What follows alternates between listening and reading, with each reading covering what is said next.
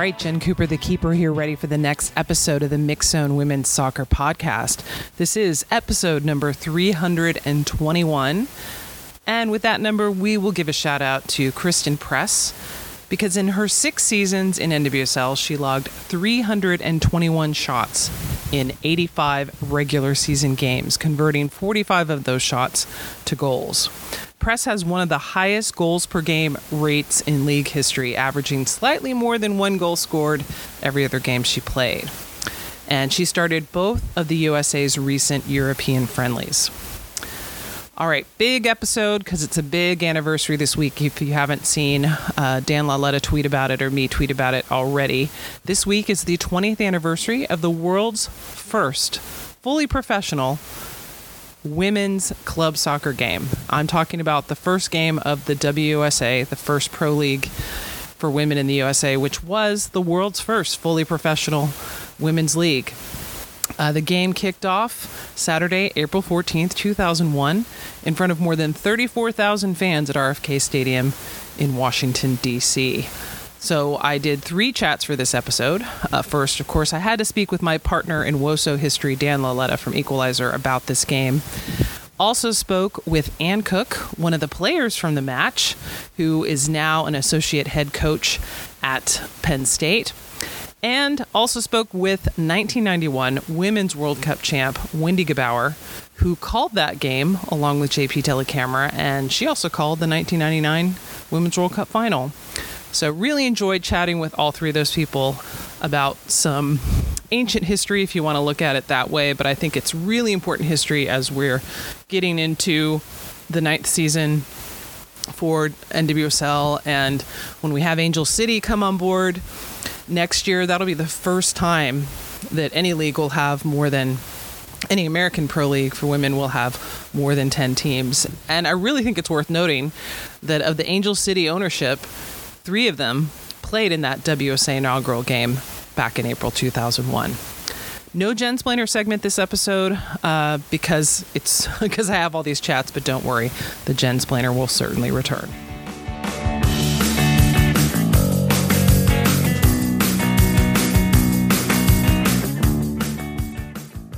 Right, Jen Cooper, the keeper, here with Dan Lauletta from Equalizer Soccer to talk about our favorite subject. Yes, that is women's soccer that has happened years and years and years ago.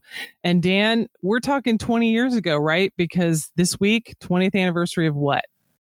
The first ever WUSA game, which is basically the first ever game in a fully professional women's soccer league anywhere on this planet. And, and sure, uh, there, there, were leagues yeah. before that. There, I mean, there were like leagues in in Sweden, Norway, Germany, England, but they were not fully professional leagues. And you know, you even had uh, you know national teams and all that stuff. But this was the first fully professional uh, club game for women's soccer. Um, were you there? I was not there. I was at the racetrack that day because uh, that was what I betting did on the, the game. Time. Well, I, I that was my, I was making money at the racetrack, not betting, but I worked there and I watched Congaree win the Wood Memorial that day. Nice. Um, raced home because I had recorded the game on my old trusty VHS, and it's among the most excited I've ever been to watch a sporting event.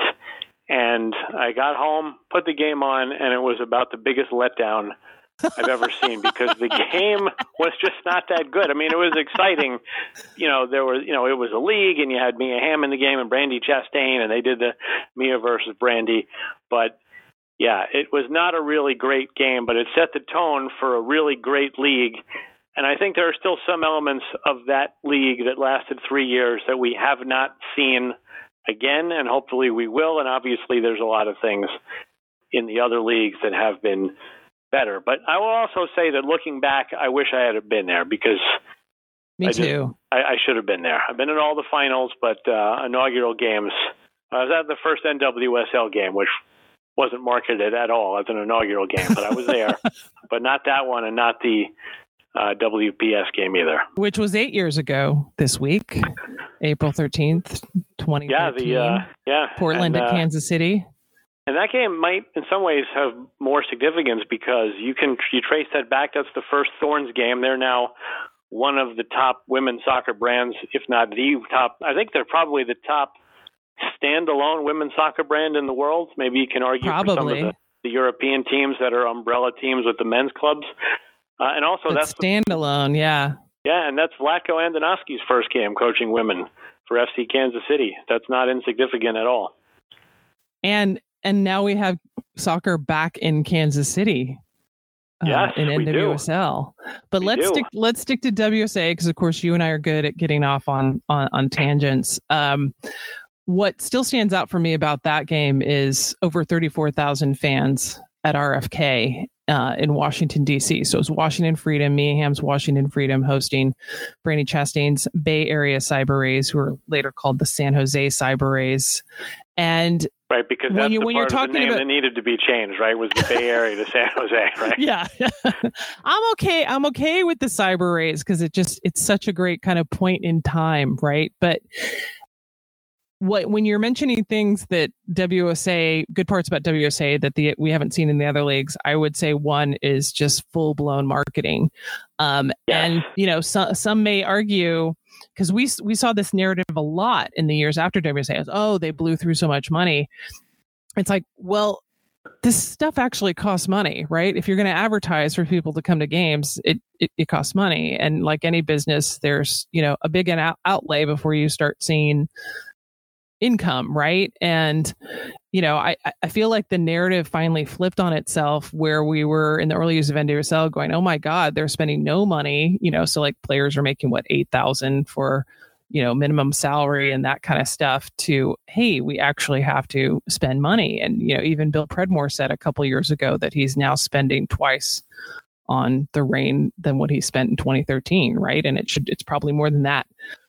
Yeah, Now, I think they finally figured figured out a little bit of a, a happy medium because the interesting thing about the WUSA is, yeah, you had that game with the thirty-four thousand, and I wrote about the game for Equalizer Soccer, and Lindsay Barons, who ironically enough now works for the Washington Spirit, and forgive me if I mix up Spirit and Freedom at any point during this because I did it about eight times when I was writing the story. But she went to the game. She had just graduated college, rounded up some friends, and they got tickets. And she said she got near the stadium and was amazed at how crowded it was, and they had to park their car and literally run to get there on time because they just weren't expecting that kind of a crowd. And uh, you know, Right. I also spoke to Brian Straus, who at the time worked for the Washington Post, now is with SI. He said a lot of people, if you think about the type of audience that was being marketed to, probably a good many of those 34,000 hadn't been to RFK Stadium before, so weren't even familiar with the lay of the land. But the ironic thing about it is that they were probably already digging their own grave in how much they marketed the game. Like it worked out great, and maybe they could have gotten away with it for that game. But you know, as we've talked about over the years, you know, preseason tournaments and. I mean, I was in the New York Power offices and in Midtown Manhattan, and by the third year, they were basically working out of a trailer at Mitchell Field. So, you know, it was well, because it yeah, you don't you don't need to spend the money back of the house. You need to spend the money, you know, exactly bringing And the so people it, in. Yeah, it was a, you know as great as it was it was almost like they had already started to seal things in the other direction that's why i like the way nwsl built up because in the beginning it was really like that first nwsl game i mean they, they sold the place out in kansas city and it was exciting but there was zero build up for that the first two or three finals i would say certainly the first two were like regular games, maybe not even on the level of a regular game in terms of going to cover them. And WUSA was not like that. The first final, you know, huge party the night before the game, huge party the night after the game. So I was happy to get a little piece of some of the overspending that that league did. Well, and you know, and I don't want the word overspending to be always be negative, right? Because if you're gonna push anything, it should be, you know, that inaugural game and and some of the first stuff. Absolutely. Um, and the first final, absolutely. you know, and and I love that the final was a you know predetermined destination so that you could promote it you know well in advance and we also have to remember too that all of this was pre social media so all of this was your more traditional grassroots marketing um advertising the fact that they had a national broadcast deal and several regional broadcast deals with like AT&T um, regional TV, also CNN SI network when it was still around um, before it even started, right? Like is huge. And when you when you also put it kind of at a place in time, it benefited a lot from a, a lead up that followed. Okay, of the huge '99 World Cup. Um, we saw over the course of that next year a lot of really well attended U.S. friendlies. CONCACAF even did the first ever CONCACAF Women's Gold Cup to take advantage of you know the interest in the game leading up to the 2000 Olympics. I was uh, at you know, that final, league... and they they passed out flyers at that game that had all the founding players on it by team, and that was right. like August or July or August. They already knew who the founding players were and had to sign them to the team. So that was that was pretty cool, and that that, that might be better cross promotion than we've had now with a league that is partners with U.S. Soccer. Right. I I remember that same era going to a state soccer meeting and they handed out uh, luggage tags that said WSA and bumper stickers. You know, right. and so like coming 2001, right, so that you knew this w- was coming. And of course, NWSL didn't have the chance for a long lead up. NWSL was Sunil Gulati of US Soccer going, we got to do something so that these players right. are domestic. You know, um, WP, WPS had a long lead up, but just didn't have funds, and that's a whole other story. I want to focus on, on WSA and and that game, and that you know that thirty four thousand is still the largest ever attended women's pro soccer game in this country. And you know, the Portland final, yeah, probably will be for a long time. Yeah, um, that Portland final in 2018, um, or am I? Yeah, yeah eclipsed in, yeah. in 2018, 2018, eclipsed the the record for a championship game, which was previously held by 2001 WSA 21,000. But that was you know your home teams in it, as opposed to WSA final in 2001. You had more than 21,000 people in Boston for a game featuring your California team and your Atlanta team. Um, but again, I think that that speaks to the wisdom of having a predetermined venue for the final that you can market the hell out of if if you've been given the resources to do so. Well, we, have talked about that enough, but I think your point about yeah. local TV is really interesting too, because you know the uh, the power. Now, you know, I live near the power, so I was at their home games, but they also had a post game spot where they went to called the Tin Alley Grill, where people would go and you'd sit and hang out with the team. That's not uncommon, but you could go there and watch road games because the road games were actually on television. And one of the coolest stories I did in my time in WUSA is you probably remember Gro Espeseth, who was a defender from Norway, yes. played for the Power, and she had a little problem with yellow cards. So she finally got a yellow card suspension, and she couldn't go on a trip, I think, to San Diego. So I asked her, I said, you know, since you're not going on the trip, can I watch the game with you and do a story? She said, sure. And she just said, you know, come over to my house. And I went and I sat with her, and her boyfriend was there. And um, I think, remember, uh, her roommate was on on a Kristen Aranis. Is that her name? Yeah, yeah. and her boyfriend was there too. She was actually out at the game, but I mean, the game was on television. It wasn't like, well, we need, you know, come and we'll put it on my computer or we'll cast it to my TV. Like we went over and I don't remember what channel it was on. We just put the game on TV like it was normal and watched the game together. And uh you know, it was a pretty cool story. But yeah, the fact that the games were all I don't know about all, but I think all the power games were on. I know a lot of the other teams had local television deals, and maybe now we're trending away from that as of the future. Because but, because you have a streaming option in a way that that, right. that at that at the time you didn't have a streaming option. But I love that it it forced teams to to push for those regional TV deals because one of the things that I still notice that that streaming you know isn't going to suffice for is say you go to a bar or restaurant that has a lot of TVs, right? They're almost always turned on to sports. They're turned on to the major channels, right? So you're not going to get that, oh, I didn't know there was a women's soccer league moment unless there's actually a game on broadcast TV or cable TV, right? Right. There's uh, no the bar. A bar is audience. yeah. A bar is not going to turn on um, turn on a stream. I remember the the first season of Dash broadcasts. Uh, the local TV partner for the Dynamo, they would, you know, if they weren't showing a Houston Astros game, they would show the Dash game live. So it was on YouTube and local TV. And they would also replay games. So even the the following season, I think the week after the Women's World Cup, since it was the All Star game break for baseball, they replayed every Dash game so far twice, right? Just like constantly running. And I would have people come up to me and go, "Oh, I saw you on TV," and I'm thinking. I was, you know, you only see me on air for maybe like three Right. minutes, right? But it's like that tells me that there's a lot of places where they just leave that channel up, right? Because it's a sports channel, and Absolutely. you know, you know, and uh, not that you can't get fans other way, but but I love the value of the passerby incidental awareness. You know, to, to me, it's this the same reason that merch should always be a big big push for all teams, and especially in their primary color, right? So that there's constantly people walking around your city wearing stuff that's like, oh, Orlando Pride, what's that? Oh, you know, Absolutely, Kansas you got to City, get it. In, that? got to got to get it in your head. I mean, how many of us just walk around singing random jingles that we hear on TV? You don't even know what you're Yeah. singing, but it just Yeah. it's in your head so much. If you want to get back to the game for a second, though, there were a couple of moments in the game. Tell me, tell me To- the moments because I do, I, and I do have the first half of it up on YouTube. That that's all. I mean, there's I basically two in the first half. Lindsay Stacker took out Tisha Venturini Mhm. like midway through the half, and Venturini unfortunately wound up breaking her arm, and then Stacker got booked, and that was the first yellow card in the league. And it Oh, wasn't a bad that. injury, so Venturini came back relatively soon, wound up scoring the big equalizer in the final that yeah, helped the Cyber Rays win the title.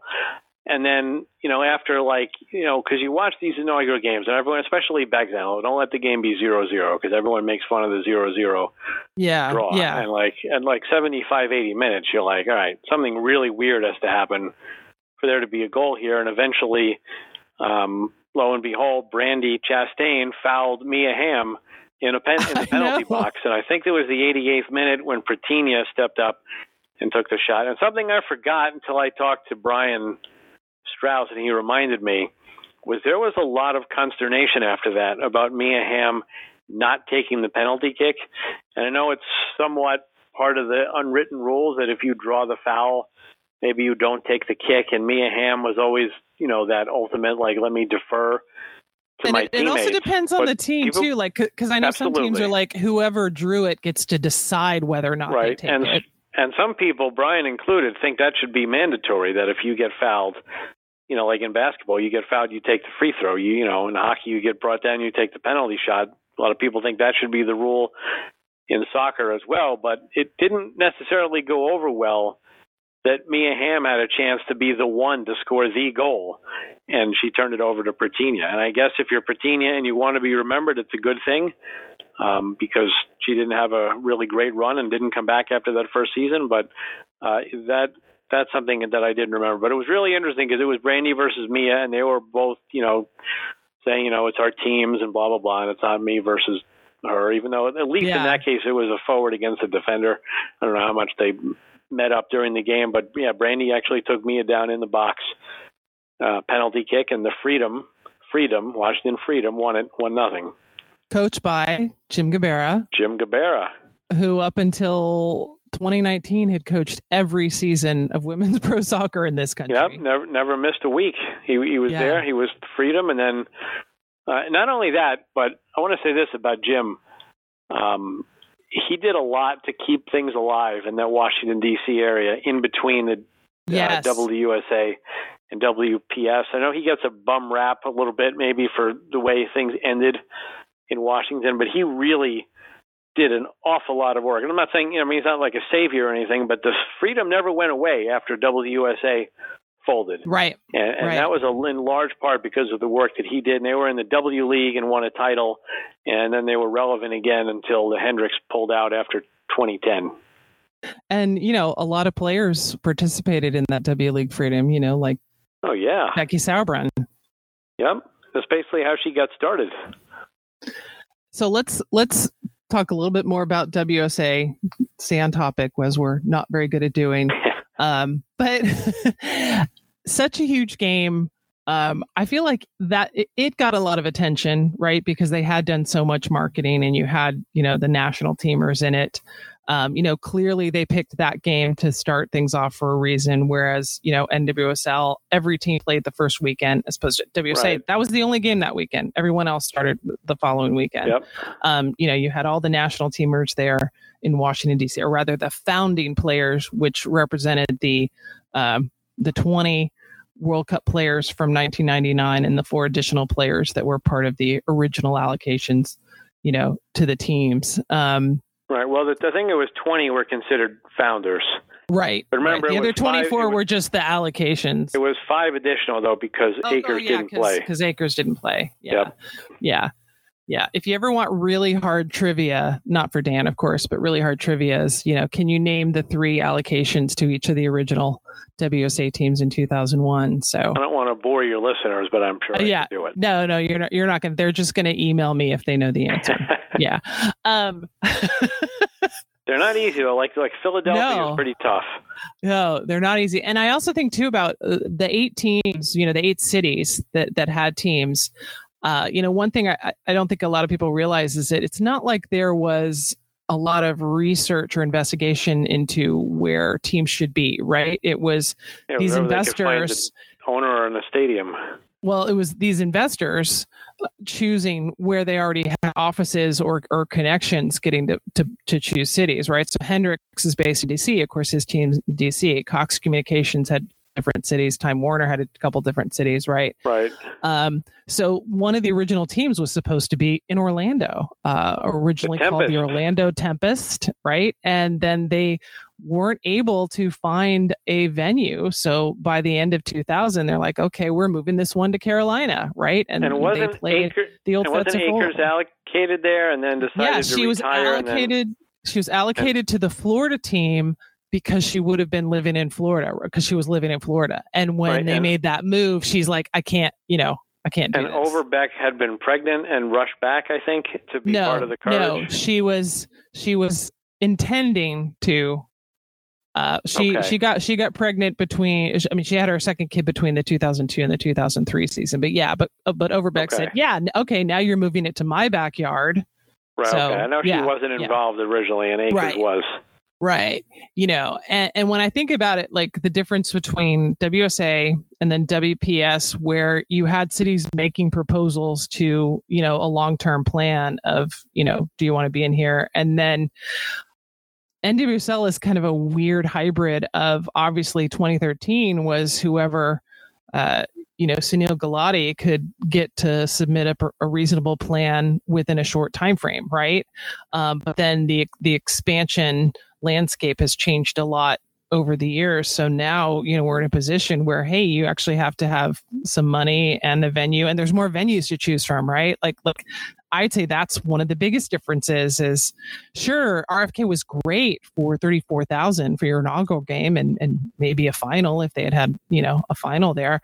But week in, week out, even with the Freedom having the highest average attendance, like it was too expensive a venue. They were not the most profitable team, even with the highest attendance, because the cost of that venue. You know, we know um, from the the WSA podcast from a few years ago that um, you know about the history of it that you know they spent a couple million on the the San Diego venue to turn it into a usable venue. You know that's Torero Stadium at University of San Diego, which is nice seven thousand seater, right?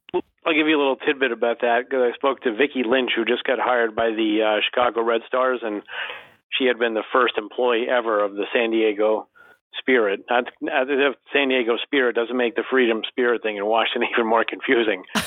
Um, nice. But she said that they actually had to hold the gates closed for about 15 minutes on opening night because they were turning a crane around. that was by the seating area. Like that's how tight it was when they did that construction project to be ready to go. Yeah, for, and and when you, you yeah you think about all of the soccer specific stadiums that we take for granted now. At that point, what Columbus Crew had opened theirs in '99 or 2000. '99, yeah. Yeah, Home Depot opened in 2003. You know, so like there weren't a lot of venues to choose from. And now we're seeing a lot more because of the, the, the growth of USL, um, a lot more of kind of mid range stadiums, right? Like, like Louisville opening up Linville, or I mean, debuting it Lynn Family Stadium this past weekend, right? It's a beautiful 15,000 seater. And what, anyway, another Brian Straus point. I don't want to give him too much credit, but as well as the Freedom did, two things about it actually. What his point, as well as the Freedom did at the gate, it was hard for them to sell advance tickets because the venue was so big, and they didn't necessarily downsize it. Like you know, they didn't tarp it off or make right. a low capacity, so you right. didn't have to worry about getting tickets. So if it rained or something came up, you just didn't go oh, you knew you could point. go there and buy tickets. But the other thing was that there was an absolute Mia impact around oh, that yes. league, and I wish I had the numbers, but I think every team's most or best attended home game in 2001 yes was when Mia Hamm came. I remember the day that they played the New York Power, and I think they only played them once that first season because it was a schedule where they did three games against each team, so it was one home, two away, and then they switched it. Right. It rained all day, and about five o'clock the sun came out. They opened the gates. They sold out Mitchell Field, ten thousand, little more than ten thousand people, and it was a great night, great game. Mia Hamm was there, thrilled everybody. And about 20 minutes after the game, thunder and lightning came over and just downpoured. But the skies cleared out for Mia. Uh, but that was a real thing. There was a Marta effect in WPS, but it wasn't as big. There was not the a Marta. Factor. There was, I mean, there was not a Marta effect in WPS, Dan. There was not. There was. Not, the road not, attendance. Not nearly. Not no, nearly. not nearly as much. No. But she moved the needle a little. Mia Hamm Yeah. moved the needle a lot. Uh, I mean, because FC Gold Pride talked about when they picked up Marta's contract for 2010. Oh, I just mean the first the season. signing. Only, oh, the only first the season. first season. Only That the makes first sense. season. Next, yeah, I I went to a Cyber home game the first season, 2001, and they were hosting the Freedom, and it yeah, it was easily 17,000 at Spartan Stadium, and yeah, it was all it was all for that. And I remember there's even fans going, you know, why don't they have you know something set up so we can all get our autograph? And I'm thinking, yeah, all 17,000 people. Uh huh. Yeah. That that's Yeah. that's how that works. Yeah, All right. exactly. Well, la- last thoughts on April 14th, 2001, and just really the, the birth of real women's professional soccer. You know, it was a great day for the sport because it, you know, it got the sport on its feet on a professional level. Because I think if you, you know, if you watch a lot of Olympics, any sport can grab the attention of the country for a Right. week or a month or Right. whatever it is. So yeah, the '99 World Cup was great, but that didn't necessarily mean that oh well, there's going to be a successful league. And one of the questions I was asking people when I was working on my story was, you know, are you more proud to have been a part of that league or more sad that the league didn't work out, you know, or, you know, for people not directly involved in it, you know, was that league a necessary step to get to where we are now or you know, should we be talking about the 20th anniversary of the Washington Freedom? And should the Freedom and Cyber Rays be playing a game on the 14th of this year to honor that? And I think it's a really difficult question to answer because you probably needed to get that league going when they did to capitalize on the momentum. Yes. And they certainly could have made better business decisions. But I also think that, you know, we were not quite ready at that time for the week to week. So, um, you know, I, I don't think there's a right or wrong answer to that question, but I think that it's a it's a fascinating one to ponder as you look back across the history, and hopefully we're finally at a point where we don't have to worry about the next league uh, because Right. it looks like we have one. That, I mean, it looks like this league survived the global pandemic, so we can do that. You know, you can do anything, right? Well, especially falling into that window after 99 and on also the, the fervor, you know, of the, the 2000 Olympics, like that was an important time to launch it. You know, if you had waited much longer, you know, I don't think you would have, you know, been able to, to make it happen. Right. And, and it, it is a great question. It's like, do we want, you know, should it be 20th anniversary or should it be, you know, or was it a necessary step? But I, I think, you know, for, for me, the one thing that trumps any questions or arguments about that that first league is if you look at MLS in the same at the same time, you know, who launched their league just really just five years prior, right? They lost more, you know, in in the first year than you know what WSA lost in its three seasons of the league plus a year leading up to it, Well, right? if you want to, but the difference is but the difference is private pockets versus public companies funding. Well, that's what I was going to say. If you yeah. want to simplify it, MLS for a long time had like three people propping up the Yeah. league, and that's what Yeah. WUSA had. But they pulled out, and the ML, you know, Well, uh, but the even even Hendricks' pockets weren't deep as you know, like like we never had a, a billionaire uh, attached to WSA. Correct, And, y- and you had, and I mean, bottom line, this to me, this trumps everything. You had three billionaires: Robert Kraft, Phil Anschutz, Lamar Hunt, that were willing to fund MLS Right. as long as it had to go. So and they didn't have to, but they saw what was in the future. And I Right. don't think even I don't think even if the WUSA owners had that kind of money, though, that they were in it yeah, for the long haul once they.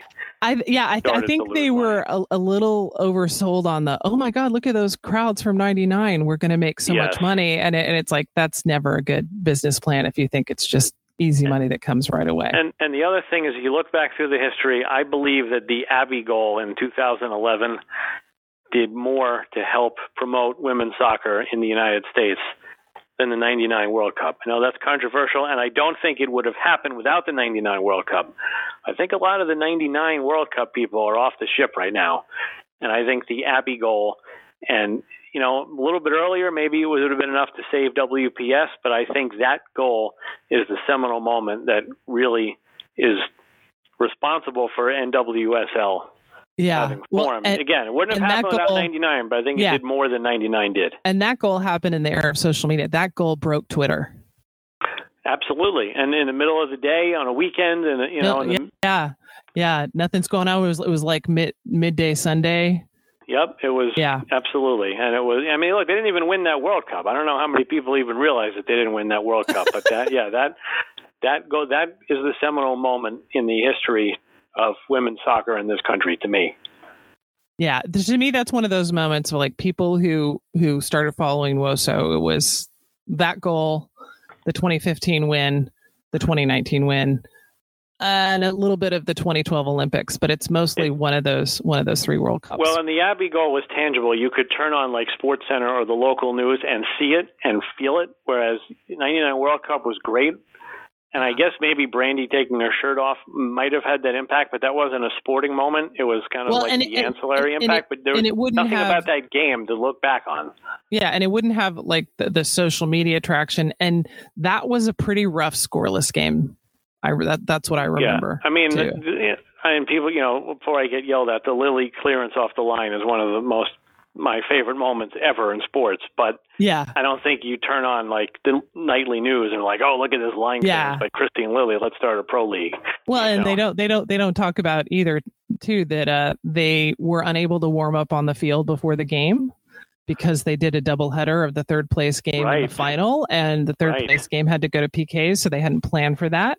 And then it No was like that game either. yeah, and so like and to get TV, you know, they had to do it pretty early in the day. So I think it was like what a, noon uh, like 12:30 yeah, it was kickoff on the. West It Coast Had to be. Yeah, yeah. yeah so so so those those players were wilting right and it really wasn't until michelle akers had to leave the game at the end of regulation uh that things started to open up because you know we we lost our our big defensive wall but that's a whole other discussion let's end this Yep. one while we can before we really lose our minds about woso but dan as always thank you for wandering down memory lane with me and occasionally agreeing with me Anytime.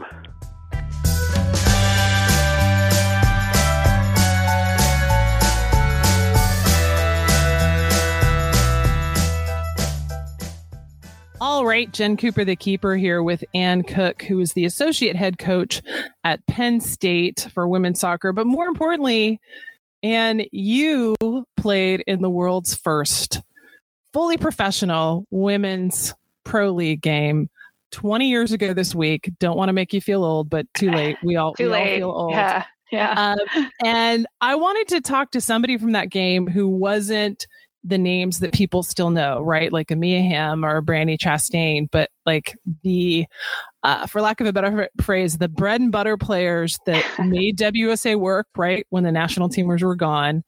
And, and a player who's still actively involved in the game now, like you coaching at Penn State. And, you know, any NWSL fan knows the effect that uh, Penn State has had on this league. So so let, let's go back, you know, late 90s, you graduated from William and Mary 97.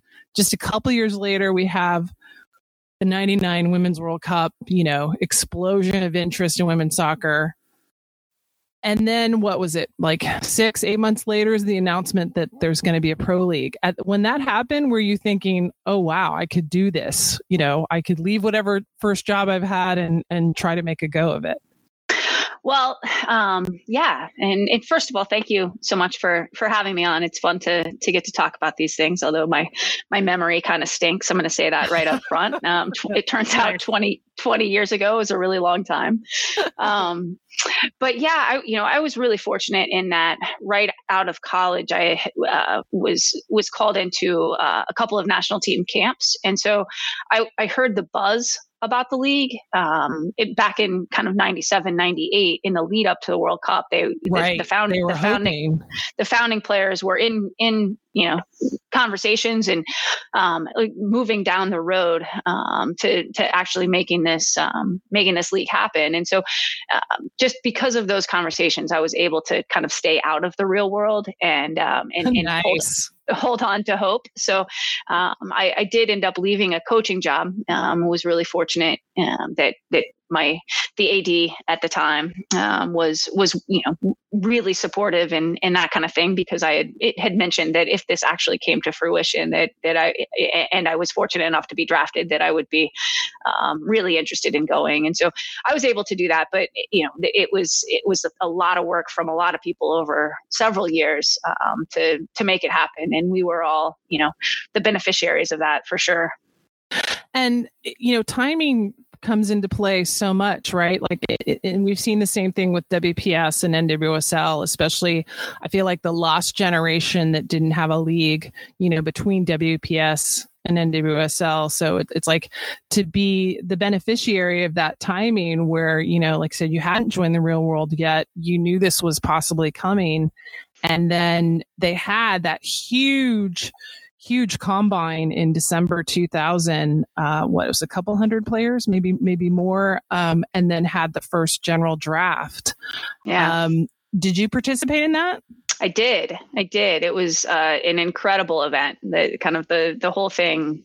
I, I, I do have vague memories of that, and it was it it was wild. It was it was a really cool opportunity, um, and and and fun. The, the level of play, as I remember it, um, was was pretty good. And you know, and and for me, it had been a couple of years really since I'd um, been in that kind of environment. So it was it was really exciting. And then they they did a nice job with the draft. Um, I was able to be there on that day. It was um, it was was very professionally done and it kind of made us all like oh oh actually this this might this happen real. and it and it might happen well and it's um. the biggest draft we've ever had for women's soccer because it was seeding the entire league, right? It yeah. was the very beginning. They just said, let's bring as many of the, you know, seasoned players as we know are out there together, do this combine, and then do you know, one big draft, separate, of course, from the, the founding players and some international players. But, uh, you know, went 15 rounds and you were first picked by the Bay Area Cyber Rays, you know, in, in the fourth round. Do you have any memory of your name being called?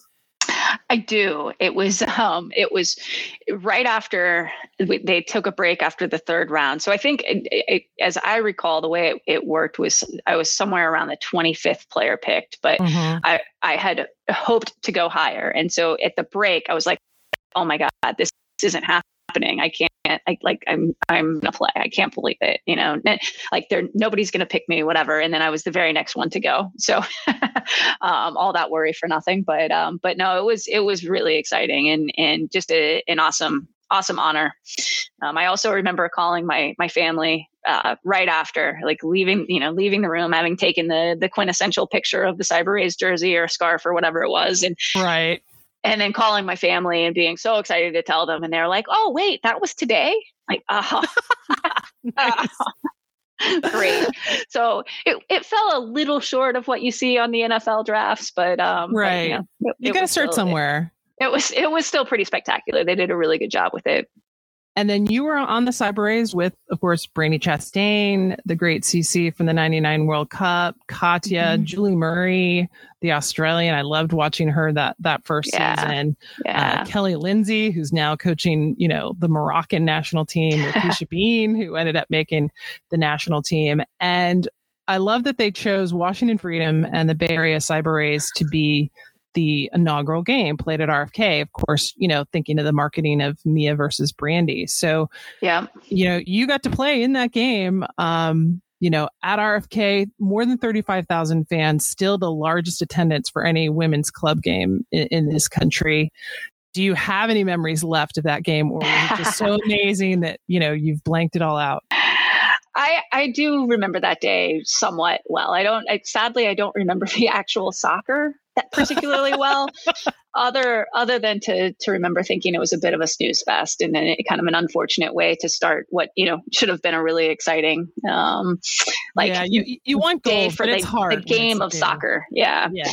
Um but I, I do remember the day fairly well and and um and, and the first thing that that I always comes to mind and and I, I tell people first is the the lead up to the game um in the hotel and and I, I don't know how many of my my teammates remember this but it's it's very clear in my mind. We were all so nervous, and there was such this like just nervous energy as we were preparing for the game. And, you know, and some of that is necessary preparation, and some of it is literally just waiting for time to pass. And, um, sitting in a, a, teammate's room and we were all kind of nervously chattering and flipping through the the TV channels that we we settled on the um, the channel that was going to be carrying our game, and um, it was playing A League of Their Own, the movie. And in, a, nice. in, the, in the the corner, there was a spinning little soccer ball that said, you know, coming up next, A League of Their Own, soccer version, sort of thing. And and I just remember, like it it, it, it kind of made my stomach drop, and it was it was I think all honestly, like we had just been so caught up in all of the training and all of the preparation and things like that. And was it was the first time that I had taken a step back and thought, oh, this is maybe a little bit historic what's happening. It's not just like my next game. Um, so it was it, it was pretty it, it, was a it was kind of a cool moment. Um, the other thing I, I remember like it was yesterday is the um, standing at at um, out on the field after the intros and the um, the anthem and the eagle flying in during the anthem was one of the coolest things I've ever seen. Um, they had had one of the, you know, the the eagle start up at the top of RFK and then fly down oh, to somebody wow. holding his finger out at midfield, and it was it was pretty awesome. Oh, that's better than a flyover or a parachute. I, I definitely thought so. I thought it was awesome. Um, less, a lot less noisy, um, but uh, but but pretty neat. And that season was such a miracle season for the Cyber Rays. I mean, start a rough start to begin the season and then making this incredible run, get to the final. Which uh, unfortunately uh, equalized think, like twice, right? Like yeah. Yeah. Three three and then PKs, but but what what unfortunately Oh, sorry. I was saying, unfortunately, the uh, the turn and tide of our season just, I think, happened to coincide with me going out of the lineup. no, no, I don't believe it. uh, yeah, yeah. No, it was uh, it was an awesome season, and I, I, I actually I learned a lot um, from Brandi in that in that time period that that I think about a lot as a coach, and just her her willingness when when things were going poorly her willingness to seek advice from lots of different sources and and try to like just the the growth mindset rather than like kind of feeling sorry for herself or for her team and and you know just maybe even doubling down on working harder herself her her growth mindset of looking around for hey I, I, know somebody who's been kind of in in this ha, has had a similar experience and turned it around. Like what can i learn from that person? It was a um, a, a really cool thing to watch actually. Well and i remember at the time um, one of the the storylines was hey the national team are so used to playing with each other and now they're playing you know against each other. And getting fans to to start following teams and not just national teamers and that, and that's remained sometimes a challenge as the women's national team just gets bigger and bigger in popularity and you lose like somehow it doesn't always translate to to following clubs sure. but i i loved watching the different clubs do their own marketing and identity and i thought that like the team names were great. I mean some people if i say cyber rays you know they're like what are you talking about? But i love that it was so specific not only to the bay area geographically but also the time and place in terms of you know 2001 cyber, you know, Silicon Absolutely. Valley kind of like, like it, it's just, it's so specific, you know, Yeah. and, and the great purple jerseys. And of course, Soccer Head, who I miss the guy with the, you know, the Oh, soccer man, ball Zach. tattooed on his head, Yeah. you know, stuff He like was- that. It's great. and yeah. so much learned from those those years right so like i, I want to hear what what was 2002 and then 2003 like for you as a pro having had experience of 2001 right? Like as the league is learning you also have like you're talking about you know brandi learning and, and you learning you know so you were traded to washington freedom and then traded back to the the cyber having very different experiences of course the freedom making it all the way to the final in 2002 and then you know back with the Rays in 2003 so what what were those years like for you They, you know, they they were hard. I think um, the, for for for me personally, in my personal journey, I was struggling as a player. I was, you know, trying to learn how to be a pro, and and should have learned faster in retrospect. And you know, and and had I if I had it all to do over again, I would do things quite differently. Um, but you know, those years in the league. Um, kind of trying to find its identity, trying to etch out a, a space in the sport world um, it was a it, definitely a challenge. Um, it was you know I, I personally loved and especially now again as a as a coach in my my current life I loved having the opportunity to play with two very different leaders in in Brandi and Mia and both incredible in their own right but what different styles they had. And um, and so I you know I, I spent I think a fair bit of time and energy studying those two and just kind of how they how they did things. And you know again i, I wish that i'd learned more from them um, and and was able to apply it a little bit more as a player. But um, both in you know just great leaders and you know being a coach now especially a college coach does does it give you any street cred with your players that you actually played professionally three years in the first league or do they have no awareness of it whatsoever I don't think they have much idea. No, um, I, uh, I, we, we were, we're really short on numbers this spring. We've had some injuries and um, we had a, a few kids in the, in January out with, uh, with COVID and, you know, my 40 something year old body had to step in and play um, a few, a few times. And, and the number of players that were like, Ann, you know, you're okay. It's like, you guys. that you have no idea like thank you but you have no idea actually how much that hurts me. Your surprise the surprise in your voice is painful to me. Um so no i don't think it gives me i don't think that gives me street cred. What gives me street cred is that it is when they realize that i played with brandi mia and abby i think then then they're like oh okay. And the ones that are actual like like soccer heads and and kind of watch the game. Um, Sissi also brings me quite a bit of, of street cred, but the uh, yes you know just the the fact that I played in the first league, they don't they don't care about. doesn't doesn't register now Not really, with, no. your, with your experience from those three seasons in wusa i mean do you think about as you're coaching and mentoring these players knowing that a fair amount of penn state players have have gone on into nwsl and and elsewhere in the pros like can can you use that knowledge to benefit them? Do any of them ever ask you you know as they're approaching the draft what they should do or you know we have conversations about it um, on the regular for sure with the the players that I I believe will will go on and play. A bit of an interesting paradox here, I think, in that one of the things we pride ourselves on at Penn State is our family atmosphere and how much we um, how supportive we are of our players, how much we try to build their confidence, and you know, and and make this this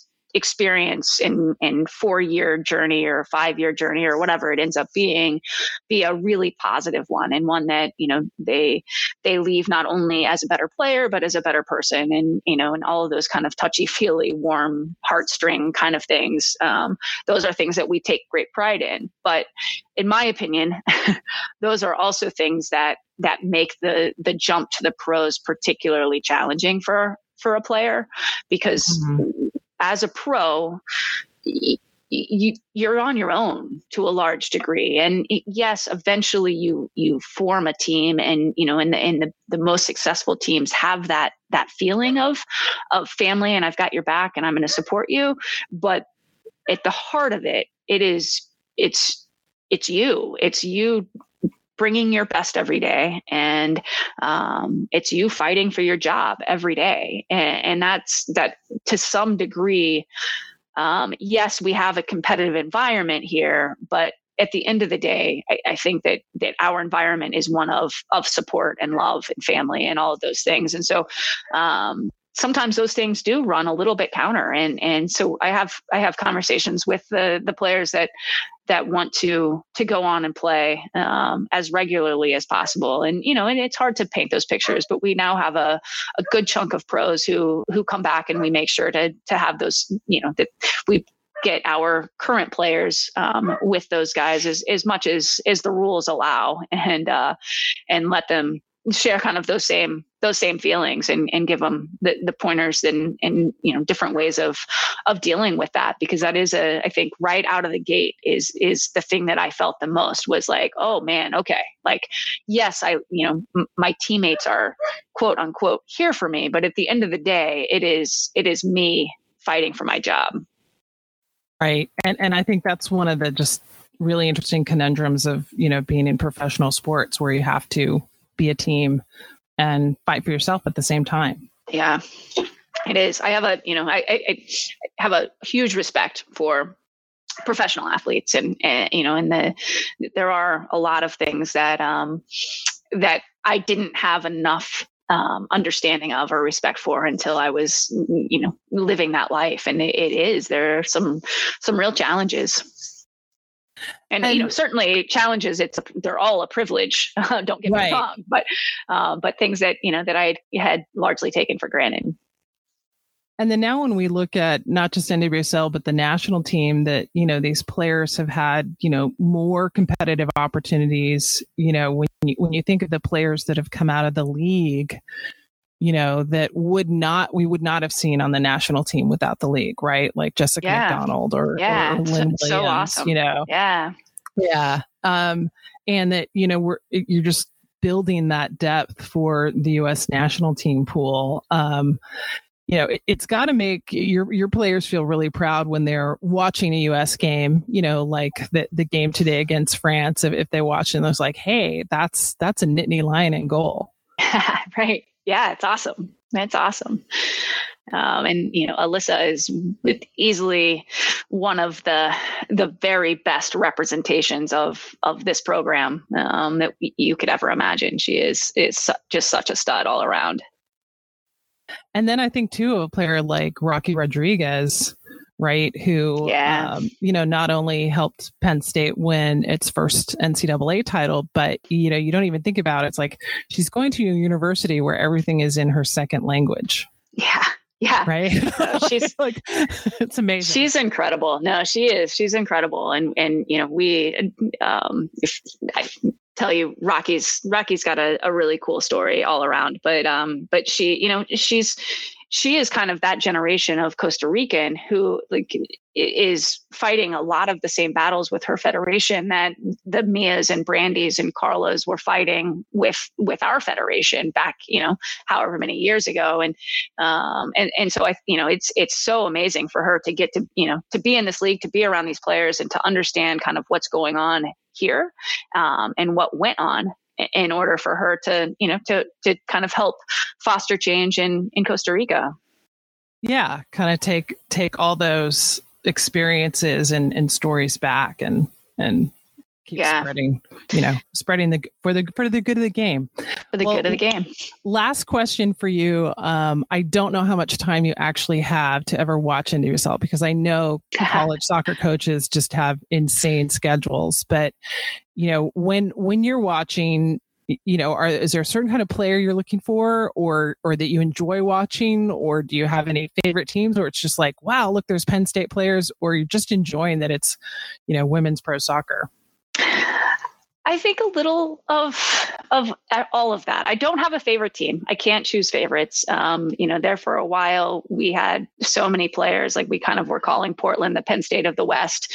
Um, but they have since dispersed a little bit. Um, and so, no, I don't have a favorite team. I I try my best to follow um, all of our players as much as I can. I don't do nearly a good as as good a job as I should, um, but mostly I, I am just so happy that it's it's surviving, and you know, and it's it's it still in the rollout phase, in my opinion. Um, there's obviously lots of of things that can be improved and can can continue to progress, but just the fact that it's it's still here, it still is giving every little girl in this country who plays soccer a, a thing to dream about is um, like a tangible thing to dream about is, is just such a gift. It's great it, it always hits me each year that we add to, to the league that it's like, wow, here's another cycle of college players that have known that NWSL is a possible profession post graduation.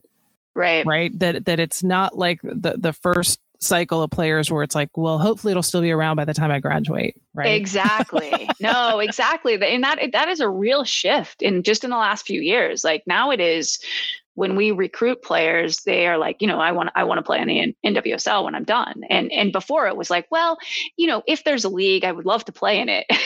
Right. um, and, and that's that's a that's a major difference. So it's it's really exciting. And what's going on overseas is really exciting. Just that, that you know there are more sustainable leagues, more sustainable teams, and it it can um, it can be a living, um, you know, and still a somewhat uh, meager one, but but definitely something that is sustainable for um, for a person's career. And it all started 20 years ago this week. well, Ann, thank Crazy. you so much for taking the time to share your memories and, and thoughts with me. And good luck with Penn State and the upcoming NCAA tournament. Thank you so much, Jen. I really appreciate the opportunity.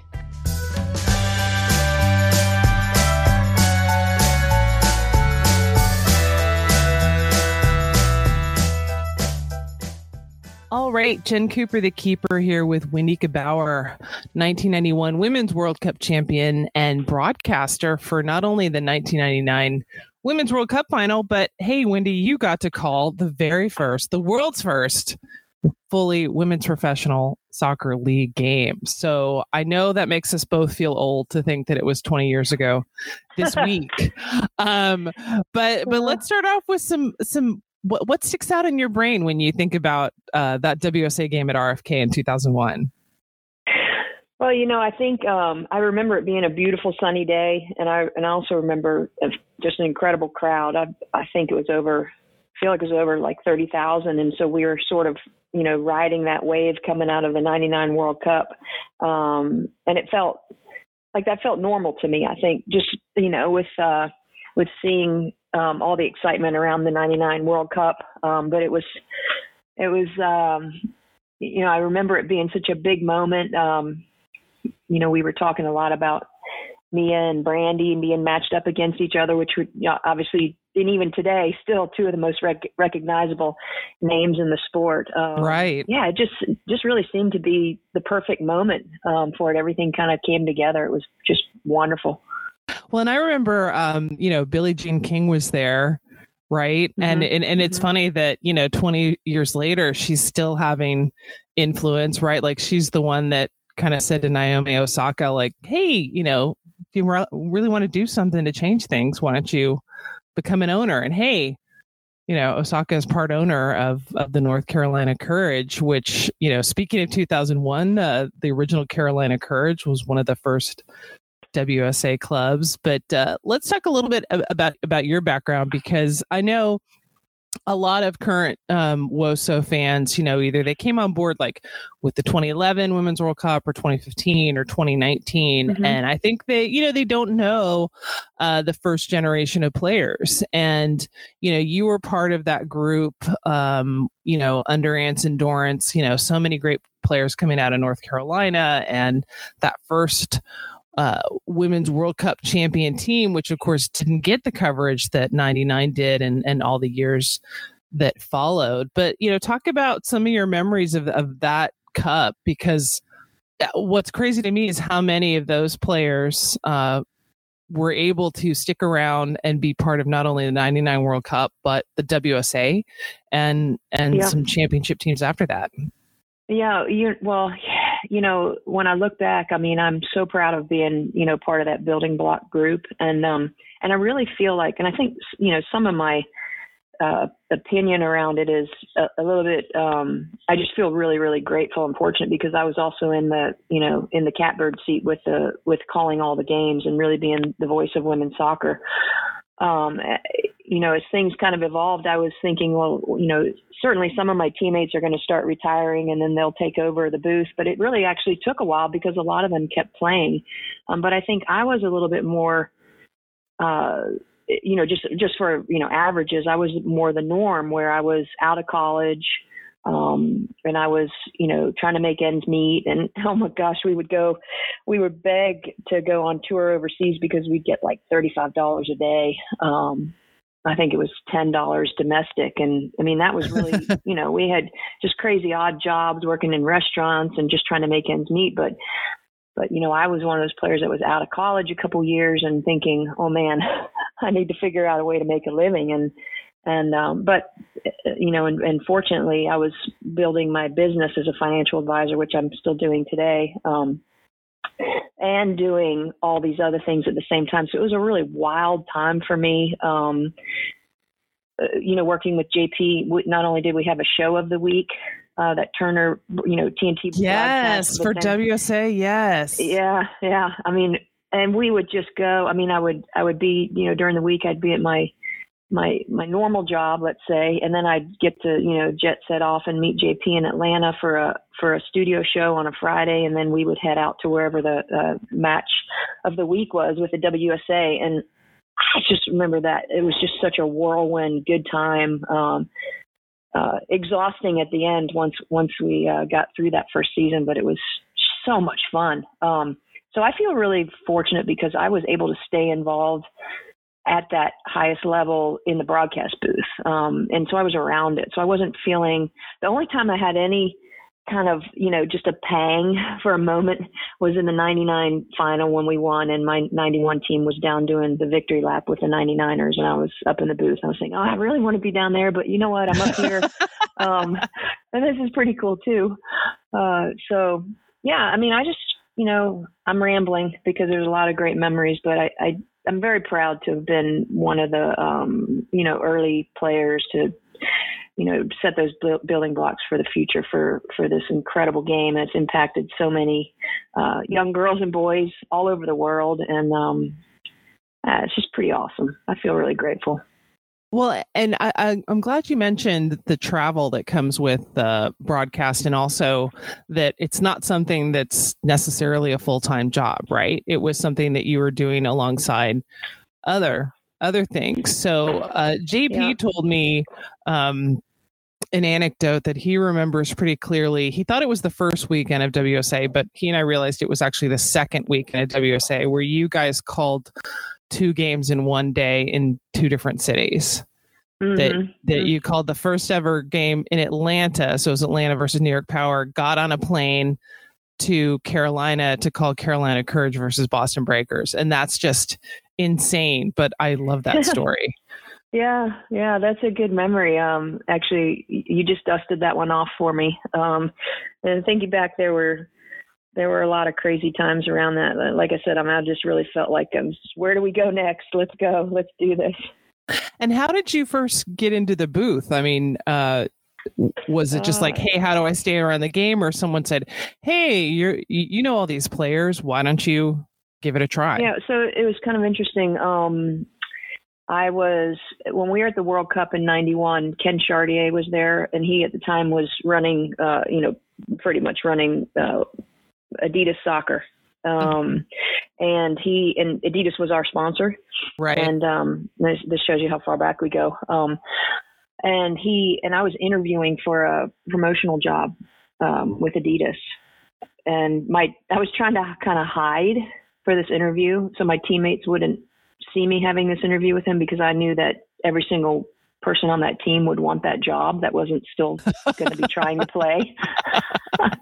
uh, but it was pretty difficult in China to, you know, tuck away. And right and uh, hide for that. But anyway, so I came out of that um, out of the World Cup and it was you know end of the year 91 and and early in the spring um got the call that i had gotten a job and so um uh, the Missouri Athletic Club, the MAC Award was right. sponsored by Adidas, and I would get up and do the intro for that. And so, you know, Ken, who in Adidas was the first sponsor of the, uh, the, do you remember the Chiquita Cup?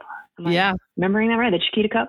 Yeah. And so, so Ken just said, Hey, you know, I've seen you, you know, public speaking maybe you could give this a try. And I said, yeah, sure. I mean, I had no idea what I was doing. Um, you know, it was just, uh, but it was fun and it was a great challenge and it was a different way to look at the field and look at the game and, and to, um, you know, calling the game. I'm, I've, I wasn't one of these kind of players who could just, you know, take the team on my shoulders and dance on the ball and, um, you know, make that happen. I was very much of a tactical um, player, and so that parlayed over into being able to analyze the game well from the booth. A very important skill. And you and JP yeah. got, got, to call um, th- that entire first season. I mean, the game of the week, you know, for, for, for that season, which also meant, I'm pretty sure. So you called what one of the semis and the final, right? Mm-hmm. Yeah. Yeah. So talk about. Um, I still remember that final because it was, you know, what three three in regulation and then goes to mm-hmm. penalties. Mm-hmm. Um, and one thing I think that gets overshadowed a lot, it was more than twenty thousand people at the old Foxborough Stadium, um, you know, outside of Boston, with a game that's featuring two teams that are from nowhere near Boston, right? Like, yeah, like you, that... you had you had this incredible momentum of of fans, not just from the 99 World Cup, but also the 2000 Olympics the following year. And just, you know, like that it wasn't until the night no until the 2019 NWSL final that the attendance no no no it must have been 2018 um the attendance eclipsed for a final eclipsed that um that mark right and that was only because yeah. it was a home game it was Portland playing in Portland Right. Yeah. Oh, that's interesting. Um, you know, just to think about, you know, it was really, uh, you know, the timing was just so, so right coming out of hosting such an incredibly um, successful 99 um, campaign and the World, Cup being here in the States. And I think the, I think the women's game was really, really taking off and more and more people were supporting it. And um, yeah, to think about that, that there's two teams that, you know, weren't from, weren't local in that final is pretty remarkable for that big of a crowd. And when you think about some of those players, I mean, you know, from the first season of WUSA, especially that first game, like I was looking at uh, the the box score from that game, and mm-hmm. so much impact there, right? Not only the national teamers, you know, the names that that we all know, but some some of the names that maybe new new fans, current fans aren't aware of, but have really had an impact. I look at, you know, Siri Mullinix in goal, who has been coaching at Clemson, right? And she's produced mm-hmm. goalkeepers like Kailen Sheridan, who all NWSL fans know, or Ann mm-hmm. Cook um, coaching at Penn State, or Amanda Cromwell, you know, coaching at UCLA, Michelle French, you know, U20 coach. It's just like the I don't know. I don't want to say the trickle down effect, but, but like just the, the contributions that, that that they've made, and that it just keeps it keeps building on, on all of that. And I think you know NWSL owes a debt to to WUSA. Um, I know. I've seen the narratives recently where it's like, oh, we don't want to mention those previous leagues that that failed, but you know, without WUSA and and then without WPS after it, there wouldn't be an NWSL, right? Like it's all well, yeah, you've got to keep I building on top you. of it. Yeah, and I think that if we had had too long of a gap after 99, I think maybe the um the momentum wouldn't have you know still been there the way it was. I think that was really it was just such an important time um you know to launch the league. I, I really do believe that if if there had been a you know a handful of years, we might have been set back a lot.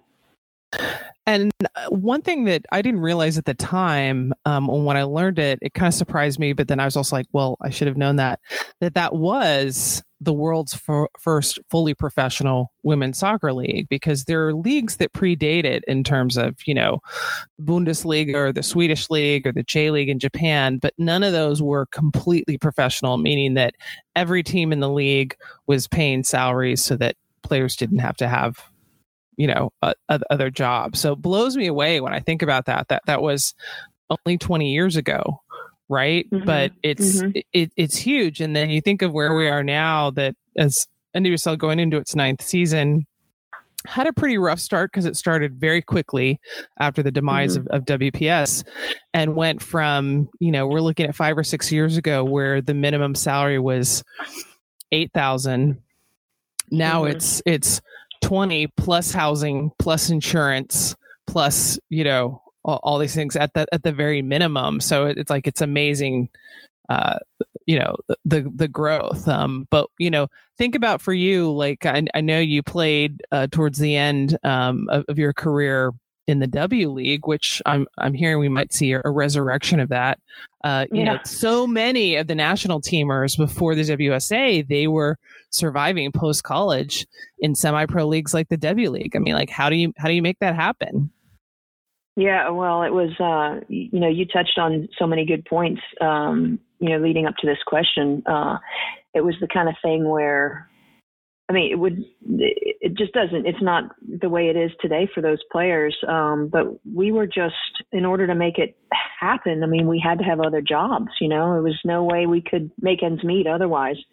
Um, it, it's so neat to see that it has come to the point where where there can be some you know financial security for all these players so that they can just you know uh, focus on you know training, not you know focus on training and then you know sprinting out from training to go to your job so that you could pay your rent and uh, those types of things and your health insurance. It's it's really it's so fun just to see how far it's come and I, I hope that um, you know this is just the beginning of something that will uh, keep getting better.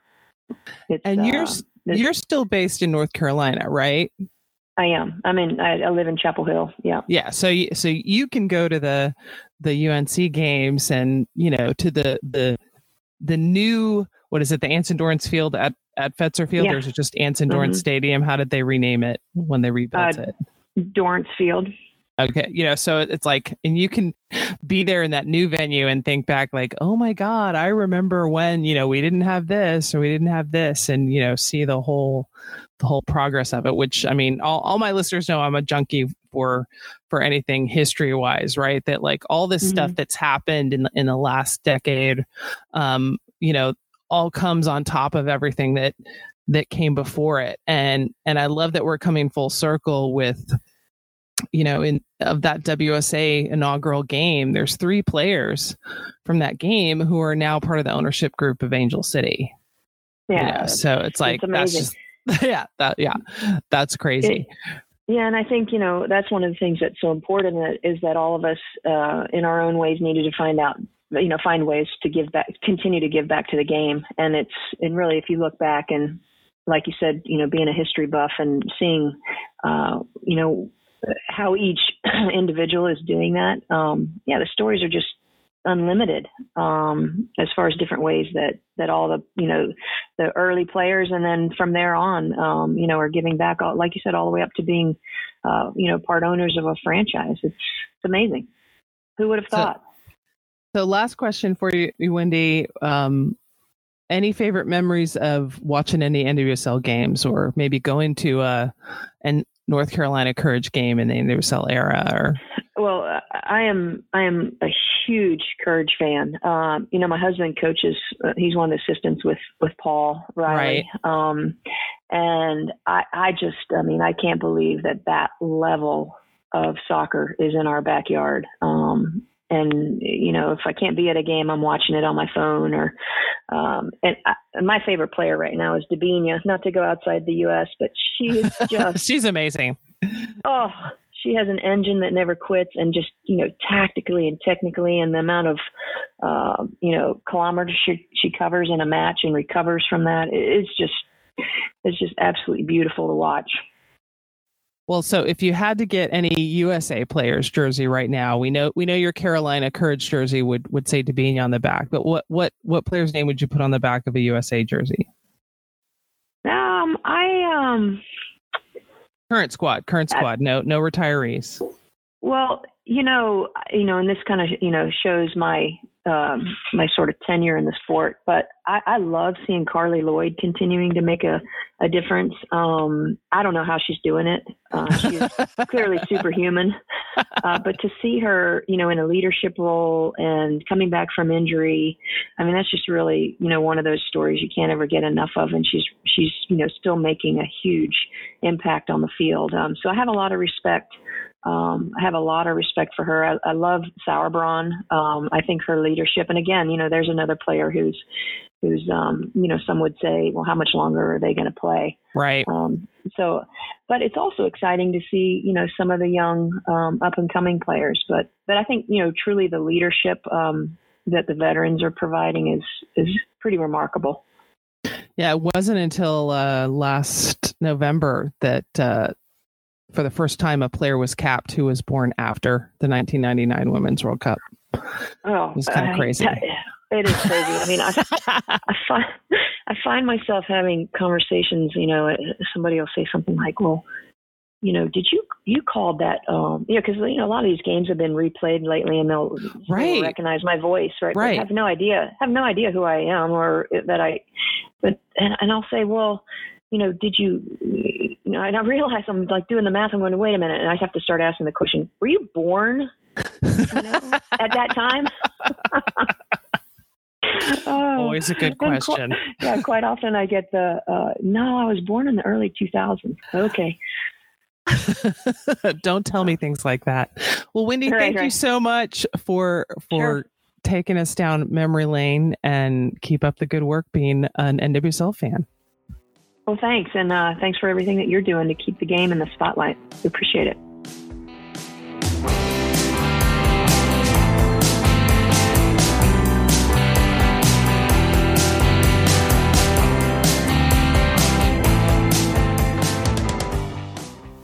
Right, time to wrap it up with the back four. As most of you know, the Challenge Cup for 2021 is underway. We had four games last weekend. We have more this week. They're just going to keep on going. Each team will play four games, two home, two away. We've got two groups of five teams. You have to win your group to make it to the Challenge Cup final. Much tougher scenario than last summer. Now, if you're in the USA, all group stage games are shown live either on CBS Sports no- Network or Paramount Plus. They won't be on both. They'll either be on CBS Network or Paramount Plus. If you're in Canada, it's the same deal, but yes, CBS Sports Network can be hard to find. Your best bet for getting access to CBS Sports Network, if it's not already in your cable, is signing up for YouTube TV or Fubo TV both offer free trials. Um, highly recommend either of those if you don't normally have CBS Sports Network. For the rest of the world, every game is live on Twitch. But remember, if you're in the USA or Canada, you won't see any games on Twitch. And then the final, the Challenge Cup final on Saturday, May 8th, will be aired live on the primary CS, CBS network in the USA and Canada. You know, that regular national broadcast channel. And it will be on Twitch everywhere else. And we have a lot of college soccer conference tourneys wrapping up this week because this weekend the NCAA will announce the 48 teams who will be in this year's NCAA tournament. Of course, delayed from last fall. Due to COVID, uh, with a lot of programs not competing, uh, it's been reduced to a 48 team tournament instead of the usual 64. And the Division One Final Four, aka the College Cup, will be played at Wake Med Park in Cary, North Carolina, in mid-May. And those final games, uh, you know, the two semis and the final, should air live on an ESPN outlet. And we now know the final two teams for the Tokyo Olympics this summer for the women's soccer tournament. China edged South Korea 4 3 on aggregate in the final Asian Confederation series, while Chile edged Cameroon 2 1 on aggregate in the South America Africa playoff series. And we'll have updated FIFA rankings for women soon. So once those are released, then FIFA will have the draw for the Olympic tournament for both men and women's on April 21st. The 12 teams will be sorted uh, into different pots based on their rankings and then they will be drawn into three groups of four teams each. And keep in mind that teams cannot be placed in the same group as any other team for their confederation. So USA will not be in the same group as Canada, China will not be in the same group as host Japan, etc. You can always find more information at FIFA.com or if you're curious, hey, email keeper at keepernotes.com. And last, if you enjoyed all the WUSA chatter in this episode, one, thank you. But two, be sure to check out the Woso Nostalgia channel on YouTube. There are a lot of historic WUSA games posted there. All right, that's it for this episode of the Mixxed Zone Women's Soccer Podcast. Got to give a big shout out to sponsor Roughneck Scarves and also IcarusFC.com. If you're sick of the cookie cutter uniforms for your rec team, your kids team, go to IcarusFC.com and they will help you out. Also, want to give a shout out to my producer, Sean Ringrose, whose podcast you can check out at anchor.fm slash Gen Orange. And that's G E N Orange, as in Generation Orange. It is a Houston Dynamo and Houston Dash podcast. So, thanks to everyone for listening, subscribing, liking, sharing, emailing me questions, and of course, big thanks to the Beautiful Game Network for hosting this podcast. But now she's anybody's girl. You know she's anybody's girl.